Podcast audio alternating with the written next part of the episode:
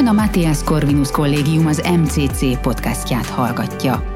Tudjon meg rólunk többet az mcc.hu honlapunkon, Facebook, Instagram és Twitter csatornáinkon, valamint olvassa professzoraink, külső szerzőink és diákjaink írásait korvinák.hu tudásbázisunkon. Sok szeretettel üdvözlök mindenkit ma reggel itt a Tanuláskutató Intézetnek a legújabb és legfrissebb podcast sorozatában, aminek a címe a Női Innovátorok az oktatásban, az oktatás technológiában és a tehetséggondozásban. Én Rétfavi Flóra vagyok, a Tanuláskutató Intézet egyik kutatója, és a mai beszélgető társam egy roppant izgalmas témát hoz be. Harsányi Esztert üdvözlöm itt most velem szemben, aki a Nesting Play-nek az alapítója, és erről mindjárt kicsit azért is nem beszélek erről, és nem mondom el egy mondatban, mert az egész témánk e köré épül, illetve illetve a magicme.net korábbi társalapítója, és az Asókának egy örök életre szóló fellowship programjában a, a felója, ami igazság szerint mind a köré, a téma köré húzódik fel, hogy a, a, és ezt egy idézettel szeretném itt akkor indítani, amit találtam az interneten Eszterről, hogy Eszter a játszóterekre úgy tekint, mint a közösség építésének egy fontos eszközés, eszközére, hiszen viselkedészavaros és tanulási nehézséggel küzdő gyerekekkel ö, foglalkoztok, és nekik a társadalmi integrációját helyezitek a gorcső alá, a Nesting Play is ezzel foglalkozik, és itt ugye felmerül, hogy az első fontos pillanata a gyermek integrációjának, integrációjának tekintetében az az, amikor kilép a társadalomba, és ennek a területe pedig a játszótér. És ebben neked személyes érintettséged is van, hiszen, és, és akkor itt ezzel indítanám el ezzel a kis kérdéssel, hogy vajon téged mi vitt abba az irányba, hogy ezt tűzt ki most a misszió céljául, hogy ezekkel a különleges gyerekekkel foglalkozzatok, és az ő integrációjukat segítsétek. Köszöntök mindenkit. Hát nekem a második gyerekem epilepsziával született, így nem sok választást hagyott számomra, hogy mi lesz az én misszióm a jövőben, illetve lehet, hogy ez egy megküzdési stratégia is volt nekem, nem tudom. Minden esetre én a HR tanácsadói pozícióból váltottam egy teljesen új karrierre, és lettem vállalkozó, női vállalkozó és gyakorlatilag amiért én felkelek minden reggel, hogy megküzdjek azokkal a problémákkal, amiket áron elévet az élet. És ugye a legelső volt az a játszótér, hogy nem tudtunk játszótérre járni vele, mert nem tudott ülni, fogni, rengeteg problémája volt. Akkor elkezdtünk játszótéri eszközöket csinálni többen, hogy azok a gyerekek is részesülhessenek a játék örömében, a közös játék örömében, hiszen a gyerek a játékon keresztül tanul, fedez fel, alkot kapcsolatokat, érzi, hogy tartozik valahova, hogy egy közösség része hogy akkor elkezdtünk ezeket, ezeket a játszótéri eszközöket piacra dobni. Elég sok helyen van kihelyezve Magyarországon, meg külföldön is, és aztán amikor az áron bekerült az óvodába, akkor volt egy másik találkozásom az ő kihívásaival, hogy a, hát ugye azokat a gyerekeket, akik picit máshogy működnek, mint az átlag, bár egyébként most már azt mondanám, hogy ők sajnos már, már ők a többség, akik máshogy működnek, és a, a normálisan működő gyerekek, ők a, ők a kisebbség most már, azért az 50% a gyerekcsoportoknak, vagy valamilyen tanulási nehézséggel, vagy viselkedési zavarral küzd, és az, az óvónőktől rendszeresen megkaptam, hogy anya, mi nem tudjuk áron bevonni a játékba. És akkor ez úgy szöget ütött bennem, hogy ez nagyon jó, én nem vagyok óvodapedagógus, nem vagyok ott, de hogy valahogy mégiscsak kéne valamit tenni, mert azt viszont nagyon rossz megélni anyaként, hogy ő mindig mindenhonnét ki, kimarad. Pont azért, mert ezekkel a gyerekekkel nem jó játszani, mert nem értik, nem úgy reagálnak, egy csomó kihívás van, és akkor formáltam át ezt a játszótéri tudást sokkal inkább arra, hogy akkor forduljunk a pedagógus társadalom felé, meg közben a szülők felé is, Ugye így is lehet befogadó közösségeket teremteni, de egy picit más, más hatékonysággal, vagy más odafigyeléssel, vagy más beavatkozással próbálok tenni azért, hogy ezek a gyerekek ugyanolyan tagjai lehessenek a társadalomnak, mint bárki más. Mi jelenti számodra a legnagyobb kihívás most ebben a munkában? Mert azért ez egy nagyon-nagyon nehéz misszió, és azt gondolom, hogy amúgy nagyon sokan is vannak úgy, mint te, hogy szeretnének ezen változtatni és hozzátenni, de mindenki a saját maga módszereivel próbálkozik. Én azt gondolom, hogy a te tudásodnak és a, a, azoknak az eszközöknek is, meg azoknak a know-how-nak a terjesztés az egy kulcsfontosságú dolog a pedagógusok, épp úgy, mint a szülők környezetében. De mégis mi az, ami, amivel ti leginkább küzdötök, hogy ez, ez minél több helyre el tudjon jutni? Hát szóval azért a pedagógusok nagyon-nagyon kivannak zsigerelve. Tehát, hogy bármilyen új módszert bevinni nekik, az küzdelmes. Pont azért, mert elfáradtak, mert mindenben azt látják, hogy még egy plusz adminisztráció, ráadásul van kötelező adminisztrációjuk, tehát hogy valóban ez egy, még ha más is, és jobban tudná őket segíteni, de nehéz áttörni azt a falat, hogy értsék meg, hogy ez egész máshogy tud nekik segíteni nem, ugye most nem akarom, tehát nem akarok arról beszélni, az oktatás mennyire pénztelen, és a mi módszerünkhöz valójában nem is feltétlenül pénz kell, az biztos, hogy egy egészen, egészen másfajta hozzáállás kell.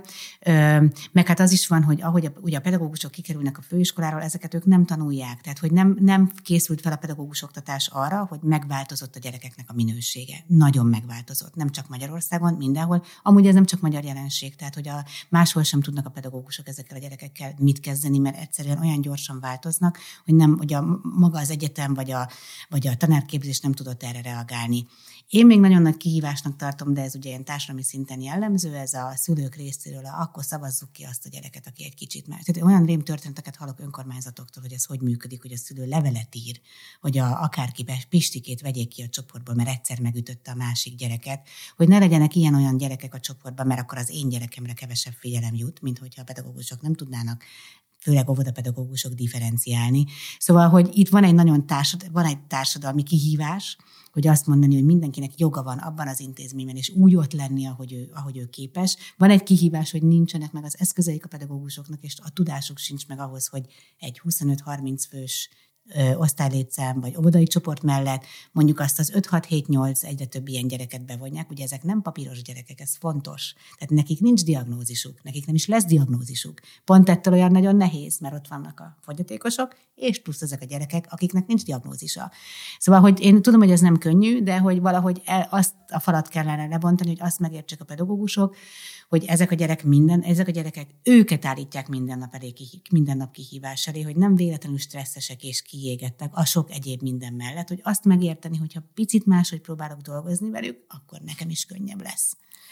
És mi mielőtt belemegyünk abba, hogy hogyan is lehet a pedagógusokat érzékenyíteni, én szeretném egy kicsit konkretizálni, hogy mi a módszer. Mit csináltok ti valójában a gyakorlatban? Mi abban segítjük a pedagógusokat, hogy azt megértsék, hogy az, ahogy a gyerek viselkedik, vagy az, amit a gyerek nem tud, vagy másképp tud, annak mi az oka. Tehát ugye a gyerek, amit, a gyerek azt csinálja, amit tud. Amit nem tud, azt nem csinálja. Ez egy fejlődési törvény. És azt kell megértetni a pedagógusokkal, hogy azt lássák meg, hogyha a gyerek ütöget, annak mi az oka. Hogy nem értem a beszédet,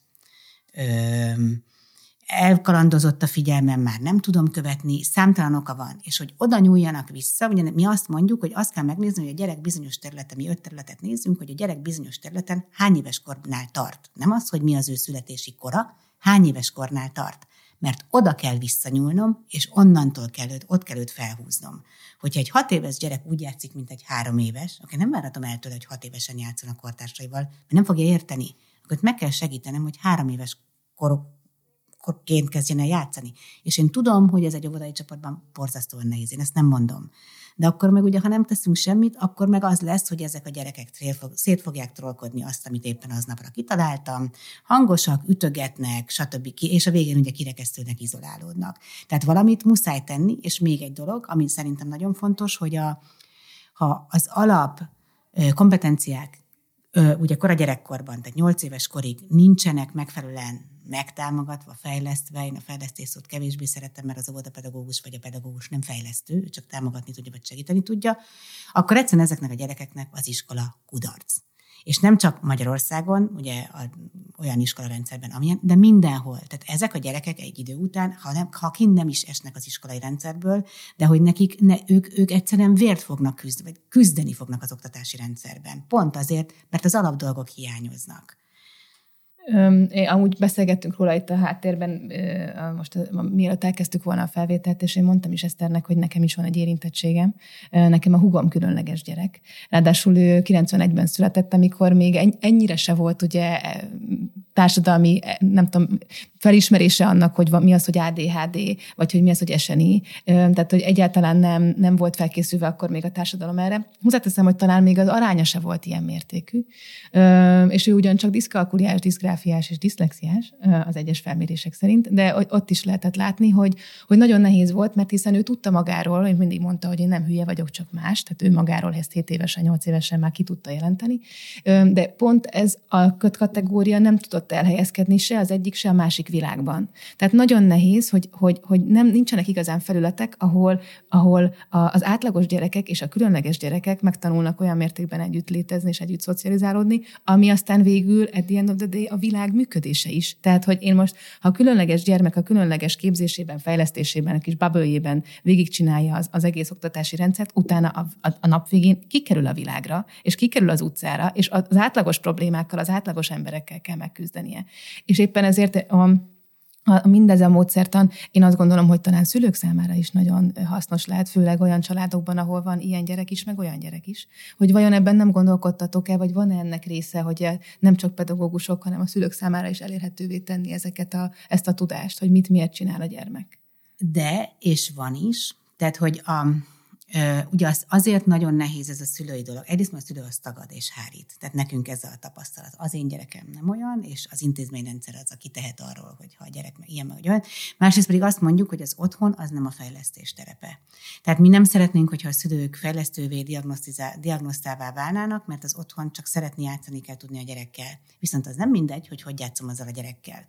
Tehát lehet a gyerekkel úgy észrevét titkosan játszani, hogyha én tudom, hogy az én gyerekem, mondjuk nálunk például egy záron hipoton, tehát ugye nagyon lazák voltak, laza volt az izomzata. És azt ugye én tudok vele úgy játszani, mindent játéká lehet formálni, hogy akkor szeretelem neked az almát, és adom neked az almát, de neked nyúlnod kell érte. Mert az a szabály, hogy akkor kapod meg, ha felnyúlsz. Vagy az a játék, ha a kis ujjaddal megérinted az almát, tök mindegy. Ugye ez a, ez a fajta tudatosság, hogy én így tudok neki az izomzatán segíteni, de közben játszom vele. És rengeteg, rengeteg olyan, minden játékot át lehet tudatosan úgy alakítani, hogy arra az egy problémára fókuszáljon, ami annak a gyereknek van. Na de azzal ugye kell egyfajta tudatosság. Tehát, hogy ott a tagadás nem segít. Tehát, hogy ott tudnom kell, hogy az én gyerekem be kell ismernem magamnak, hogy igen, van problémája, és egyre több gyereknek van. Igen, van lemaradása. És a pedagógusok vagy tudják el a szülőket tájékoztatni, vagy nem, ez, ez azért intézménye válogatja meg, hogy milyen a kapcsolat a szülők között, de az egészen biztos, hogy szerintem sokkal nyíltabban és őszintében kellene ránéznünk a saját gyerekünkre, és látni azt, hogy egyre több az ilyen probléma, ma mindenféle problémával küzdő gyerek. És otthon tudok neki segíteni, én azt gondolom, hogy egyre kevesebb szülő tölt igazán minőségi időt a gyerekével, de lehet, hogy nincs igazam. Tehát, hogy én a magam környezetében ezt látom, mert sokkal egyszerűbb odaadni a kütyüket, de lehet, hogy nincs igazam. Mi jelenti a legnagyobb kihívást a számotokra? Ö, hát a pénz. Ugye nekünk a, az önkormányzatok a vevőink Magyarországon, a, hát ugye a iskolarendszerbe abban nem nagyon tudunk belépni.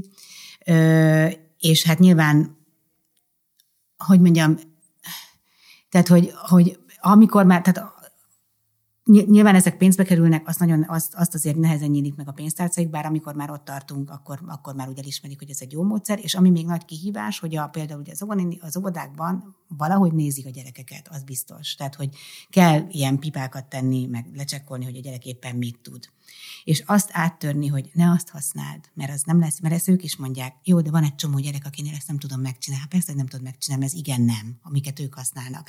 Tehát az egy nagy kihívás, és én ezt szeretném elérni, hogy a, hogy a mi módszerünket, vagy hasonló módszer, tök mindegy, de ami egy kicsit komplexebben nézi a gyereket, hogy tényleg megérti, hogy mik az okai annak, hogy ő így és úgy viselkedik, vagy ezt és ezt és azt nem tudja csinálni. Hogy ezt bevinni az óvodákba, mert egyszerűen az óvodapedagógusok élete lenne sokkal, sokkal, sokkal könnyebb.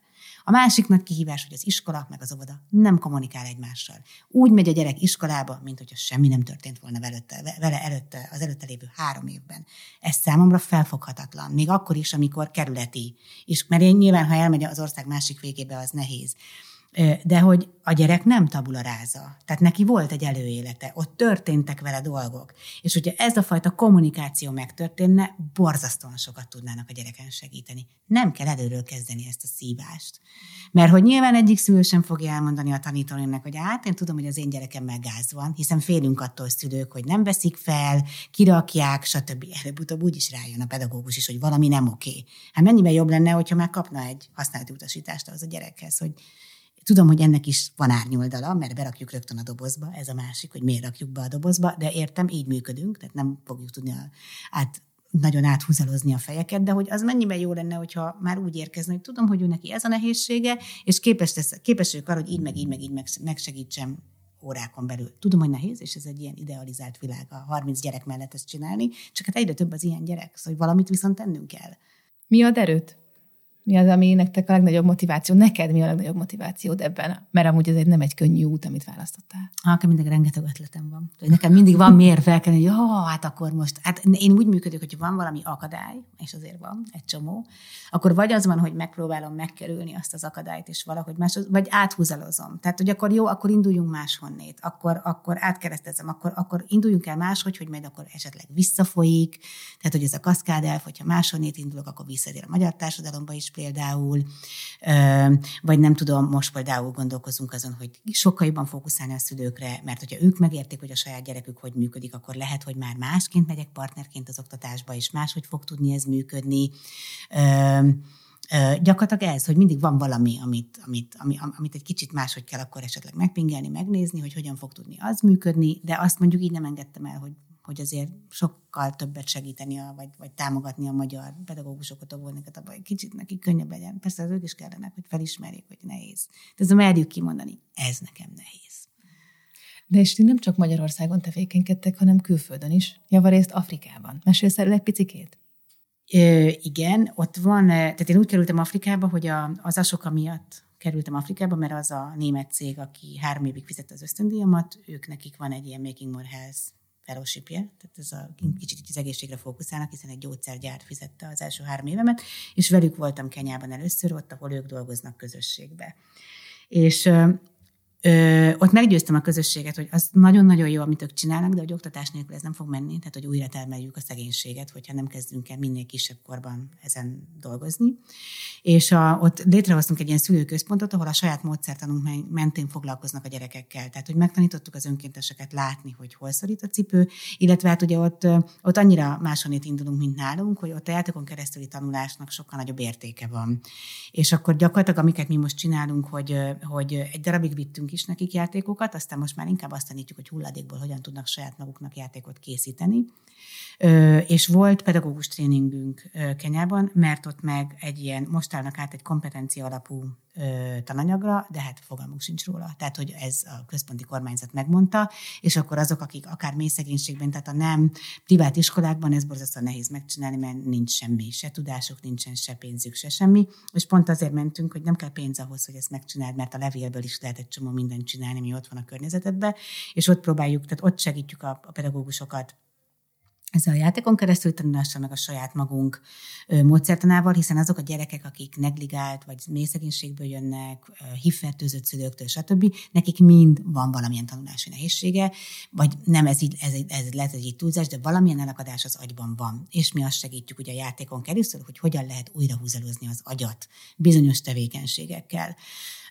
És most indultunk, vagy most fogunk indulni, a Magyar Kormánytól kaptunk pénzt, egy ilyen pilot osztálytermet, iskolát fogunk csinálni, ahol pont azt fogjuk megmutatni egy éven keresztül, differenciálás, kooperatív módszertan, játékon keresztüli tanulás, hogyan tudom bevonni már, már, már, már a legelején azokat, akiknek tényleg valami elakadással küzdenek, és azért itt nyilván többen küzdenek elakadással, mondjuk az európai kortársaikhoz képest, de nekik, akivel versenyezni kell, azok a városi kortársak, tehát akik városba járnak iskolába, ott az, mert mi vidéken dolgozunk, ott az egy nagy, nagy kihívás.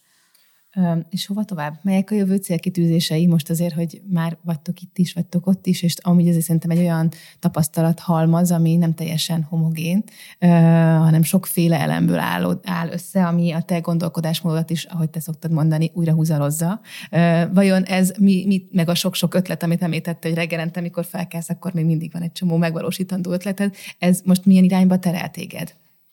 Hát amit most azon kívül, hogy csináljuk tovább a tanártréningeket, amiket eddig csináltunk, meg ugye nekünk van egy digitális platformunk, azt, kell, azt szeretnénk egy kicsit elindítani a maga útján, vagy sokkal inkább felpesdíteni. Ami nekem most, most nagyon foglalkoztat, az az egyik, az a sport. Tehát, hogy ugye mi azt gondoljuk szülők, hogy elviszük a gyereket focizni, és akkor majd ember lesz belőle, de hát azok a problémák, amik az iskolában vannak, az a fociban is megvan, vagy bármelyik másik sportterületén. Tehát egy kicsit abba az irányba indulni, hogy az edzők azt, azt tudják látni, hogy milyen problémákkal küzdenek a gyerekek, ugyanis nagyon fontos, hogy tudjak valahova tartozni. És az iskolában nehéz, a sportban nehéz, és akkor ezeknek a gyerekeknek ők sehol, sehol se tudnak igazán tartozni valahova. És ez egy borzasztóan rossz érzés, mikor pont ez nincs meg. Tehát ez az egyik, hogy egy picit azt egy befogadóbbá tenni valamilyen utána meglátjuk. A másik, meg amit most nagyon szeretnénk csinálni, és ezt pont így Kenyába csináljuk, hogy ez a szemétből játék fejlesztő játék, hogy ezt a szülőknek egy olyan ilyen túlkitet összerakni, hogy hogy tudsz úgy tudatosan játszani a gyereked, hogy együtt alkotjátok meg azt a játékot, de minden játék valamit fejleszt, és mi megmondjuk neked, hogy hogyan, és mit csinálj vele. Tehát ez a, a mesélés közben mit tud csinálni, ha várost építesz, ha nem tudom micsoda, most ezeken gondolkodunk, túl azon, hogy, hogy, hogy visszük, a, visszük tovább azt, amit eddig csináltunk, még nyilván kis videókat szeretnénk, meg egy csomó mindent még a pedagógusoknak, hogy még könnyebb legyen nekik erre ráhangolódni. És akkor még itt a beszélgetés vége felé közeledve, mert ugye most beszélgettünk ugye a címnek megfelelően az oktatásról, annak az innovációjáról, viszont a női aspektusról még kevés szó esett, és nagyon meglepődte, amikor te felvezetőben is ugye mondtad, hogy te vállalkozó lett, sőt női vállalkozó. Miért emelted ezt ki, vagy van ennek jelentősége? Nőként ez más ez a, ez a világ szerinted? Vagy, vagy, vagy tehát, hogy úgy érzem, hogy ez, nem véletlenül lett ez aláhúzva, vagy ez csak azért történt, mert ez a témánk most a mostani podcasten? Nem tudom, hogy nehezebb, biztos, szerintem talán egy picit nehezebb, talán. Főleg én nem, tapa, én nem tapasztaltam semmi hogy engem azért diszkriminál, vagy azért lenne bármilyen hátrányos megkülönböztetésem, mert, mert nő vagyok, mert női vállalkozó vagyok. De azt tudjuk, hogy nagyon kevés női vállalkozó van, tehát nyilván én azért ezt erősítem, ezt a női vállalkozói étoszt. A másik, ami szerintem nagy különbség, hogy hát azért vállalkozóként, és lehet, hogy ez most ilyen furcsán fog hangzani, de, de muszáj keménynek lenni valamilyen szinten, és azért ezt a nőktől nem szoktuk meg. Hogy ez a férfiként lépünk fel egy, egy mert hát muszáj, hát viszont férfiakkal versenyzünk. Úgyhogy ez is egy picit benne van, és amúgy igen, azt hiszem, hogy ennyi. Szóval, hogy én nem, én nem, én nem tapasztaltam semmilyen hátrányos megkülönböztetés, és főleg ugye az a szféra, ahol én dolgozom, az egy elnőiesedett pálya. Ezt Tehát, hogy itt, itt, azért, hogy mondjam, kicsit könnyebb labdába rúgnom, ha úgy tetszik, de mondjuk például már az ettek világ, az nem annyira női pálya. Tehát ott már egy picit nehezebb bár mivel oktatás nyilván ott is sok a nő, de mivel, hogy technológia is van benne, így már nyilván bejönnek a férfiak is, és én nem akarok a nemek között ennyire nagyon megkülönböztetést tenni. Nekem szerencsére nem volt ilyen tapasztalatom, de ugye nekem az egy nagy nagy előnyöm, hogy azért én a piacról érkeztem. Tehát, hogy az, hogy én tanácsadó voltam x évig, azért nekem van egy piaci tudásom. Tehát, hogy nem a, nem tudom, a akadémiából. Igen, vagy mondjuk, vagy mondjuk egy alapítványtól, akik teljesen máshogy, máshogy működnek, hogy nekem tényleg ott is hát el kellett adni. Tehát, hogy azért az, van egyfajta ilyen vénem, vagy nem tudom, vagy, vagy hogy szóval ez meg volt ez korábban. De ez is. meg nem független azért, tehát hogy ez nem függ össze azzal, hogy most valaki nő vagy férfi, nem. tehát hogy ez, nem. ez az emberi tapasztalat, vagy személyiségből adódik. Igen, igen. Öm, szerinted amúgy a, a, a, hát akkor nincsen más helyzeted a te szakmádban nőként, annak ellenére, hogy ahogy mondtad, eléggé el van nőjesedve az Igen, nőként nem, de, de azért, de azért azt, azt úgy elmondanám, hogy, hogy azt tudom, és ezt megkapjuk visszajelzésként, hogy az, hogy én anya vagyok, azért engem nagyon hitelessé tesz. Tehát, hogy az, hogy én egy tréningen el tudom mondani, hogy Jakob, és beszéljünk arról, hogy én milyen kihívásokkal küzdök, mikor te úgy adod ki nekem a gyereket, kedves óvónéni, hogy ma megint ezt, meg ezt, meg ezt, meg ezt nem csinálta. Pedig én tudom, hogy az én gyerekemnek gondja van, minden, minden szülő tudja, még ha be se vallja, hát valahol érezzük, hogy valami nem oké, főleg, ahol több gyerek van. és hogy én ezt mindig megkapom, hogy ez nekik nagyon jó, hogy én hiteles vagyok, én nem a nem tudom, miről beszélgetek, hanem tudom, hogy mi a szülőként megélni ezt az egészet, és tudom, hogy hogy lehet segíteni plusz ezen kívül még a pedagógusokon. Nyilván lehet jobban, rosszabbul, de hogy van valami elképzelésem róla, inkább így mondanám. Ez egy hatalmas hatalom a kezedben, vagy erő, hiszen te híd vagy, mert hogy hitelesen tudsz beszélni a téged érintő problémákról, de ugyanakkor meg rögtön megoldást is tudsz adni ezekre a felvetett kérdésekre. Öm, még visszatérve, bocsánat, még a női témára, hogy van, tehát hogy akkor ezek szerint az anyaság az, ami inkább erőt ad ebben a dologban, vagy inkább hitelesít, vagy a nőiségből tudsz erőt meríteni? Bármit is jelentsen az, hogy erőt meríteni a nőiségből, de biztos tudok. De, de, de, de tényleg az, az inkább az anyaságból, tehát az, hogy azért én végigcsinálom a két gyerekemmel, amit végigcsinálok, a kisebbikkel már nem is beszélve, én megyek be a pedagógusokkal beszélni, mindig én, tehát hogy ez, ez az én dolgom, szóval inkább azt, hogy, hogy így nagyon keretbe tudom tenni azt, hogy, hogy ez a tudatos szülőnek lenni, tudatos anyának lenni, és azt, Szóval inkább ez segít, hogy megértessem ezzel a közeggel saját magamat jobban, mint, mint, mint a nőiességem, azt képzelem. Bár hát anya nő, hát szóval van, van a kettő között nyilván nagyon Van, igen, de, azért, de azért szerint akkor a horgonyzó pontod az az anyaság, és igen, az, az egy igen. rendkívül olyan, olyan téma, amihez mindig, mindig vissza tudsz térni, illetve amiből erőt is merítesz. Igen. Hiszen igen amit, te, amit az elején is mondtál, hogy, hogy alapvetően e, e, ezért csinálod, és ez volt az, ami elterelt téged ebbe az irányba, hogy szembesültél azokkal a problémákkal, amikkel te saját bőrödön keresztül tapasztaltál. Igen, ez így van. Mm. És egy záró kérdésként hadd tegyem fel azt, hogy milyen tanácsot adnál a pályakezdő énednek. Tehát, hogyha most, most visszagondolsz arra, hogy, hogy mondjuk nem is tudom, amikor, amikor először találkoztál ezekkel a problémákkal, és elkezdtél ezen gondolkodni arra az időszakra, akkor vajon mit, mit tanácsolnál önmagadnak? Hát ugye, amikor én pályakezdő voltam, akkor még nem volt ennyi startup lehetőség, nem tudom, de mondjuk azt azon nagyon sokat gondolkoztam, hogy jobb lett volna előbb elkezdeni ezzel foglalkozni, mert mennyi mindent lehetne úgy elérni, de talán azt, hogy, hogy és főleg a mostani pályakezdőknek, hogy igen érdemes egy csomó mindenbe beleszagolni, elmenni hakatonokra, izé, különböző társadalmi ilyen rendezvényekre, hogy az ember lássa azt, hogy kicsit a burkon kívül, kívül kilép, és hát ha inspirációt kap. Tehát most már azért annyi lehetőség van, még akár pénz nélkül is csak elkezdeni mókolni. Szóval én nagyon örültem volna, hogyha akkor ez van, és nem vergődök végig az az életemen, csinálva olyan munkákat, amiket kevésbé, vagy így szerettem, úgy szerettem, ami csak egy munka volt. Tehát, hogy azért azt megélni most, és pályakezdőként ezt, ezt, ezt, ezt javasolnám magam, magamnak, hogy olyan munkát csinálni, amiért tényleg érdemes minden reggel felkelni.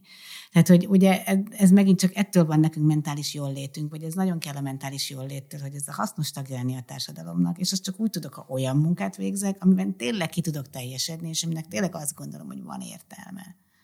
Nagyon szépen köszönöm ezt a mostani beszélgetést és ezt az utolsó tanácsokat is. Harsányi Esztert hallhattátok itt most a, a Tanuláskutató Intézetnek a podcastjében, ami Női Innovátorok az Oktatásban címmel fut. Én Rétfavi Flóra voltam, és szeretném megköszönni a figyelmet, találkozunk legközelebb is. Sziasztok! Sziasztok! Köszönjük, hogy meghallgatta ezt az MCC podcast epizódot. További híreinket és tartalmainkat megtalálhatja az mcc.hu honlapon, valamint Facebook, Instagram és Twitter csatornáinkon. Professzoraink, külső szerzőink és diákjaink írásaiért keresse fel korvinák.hu tudásbázisunkat.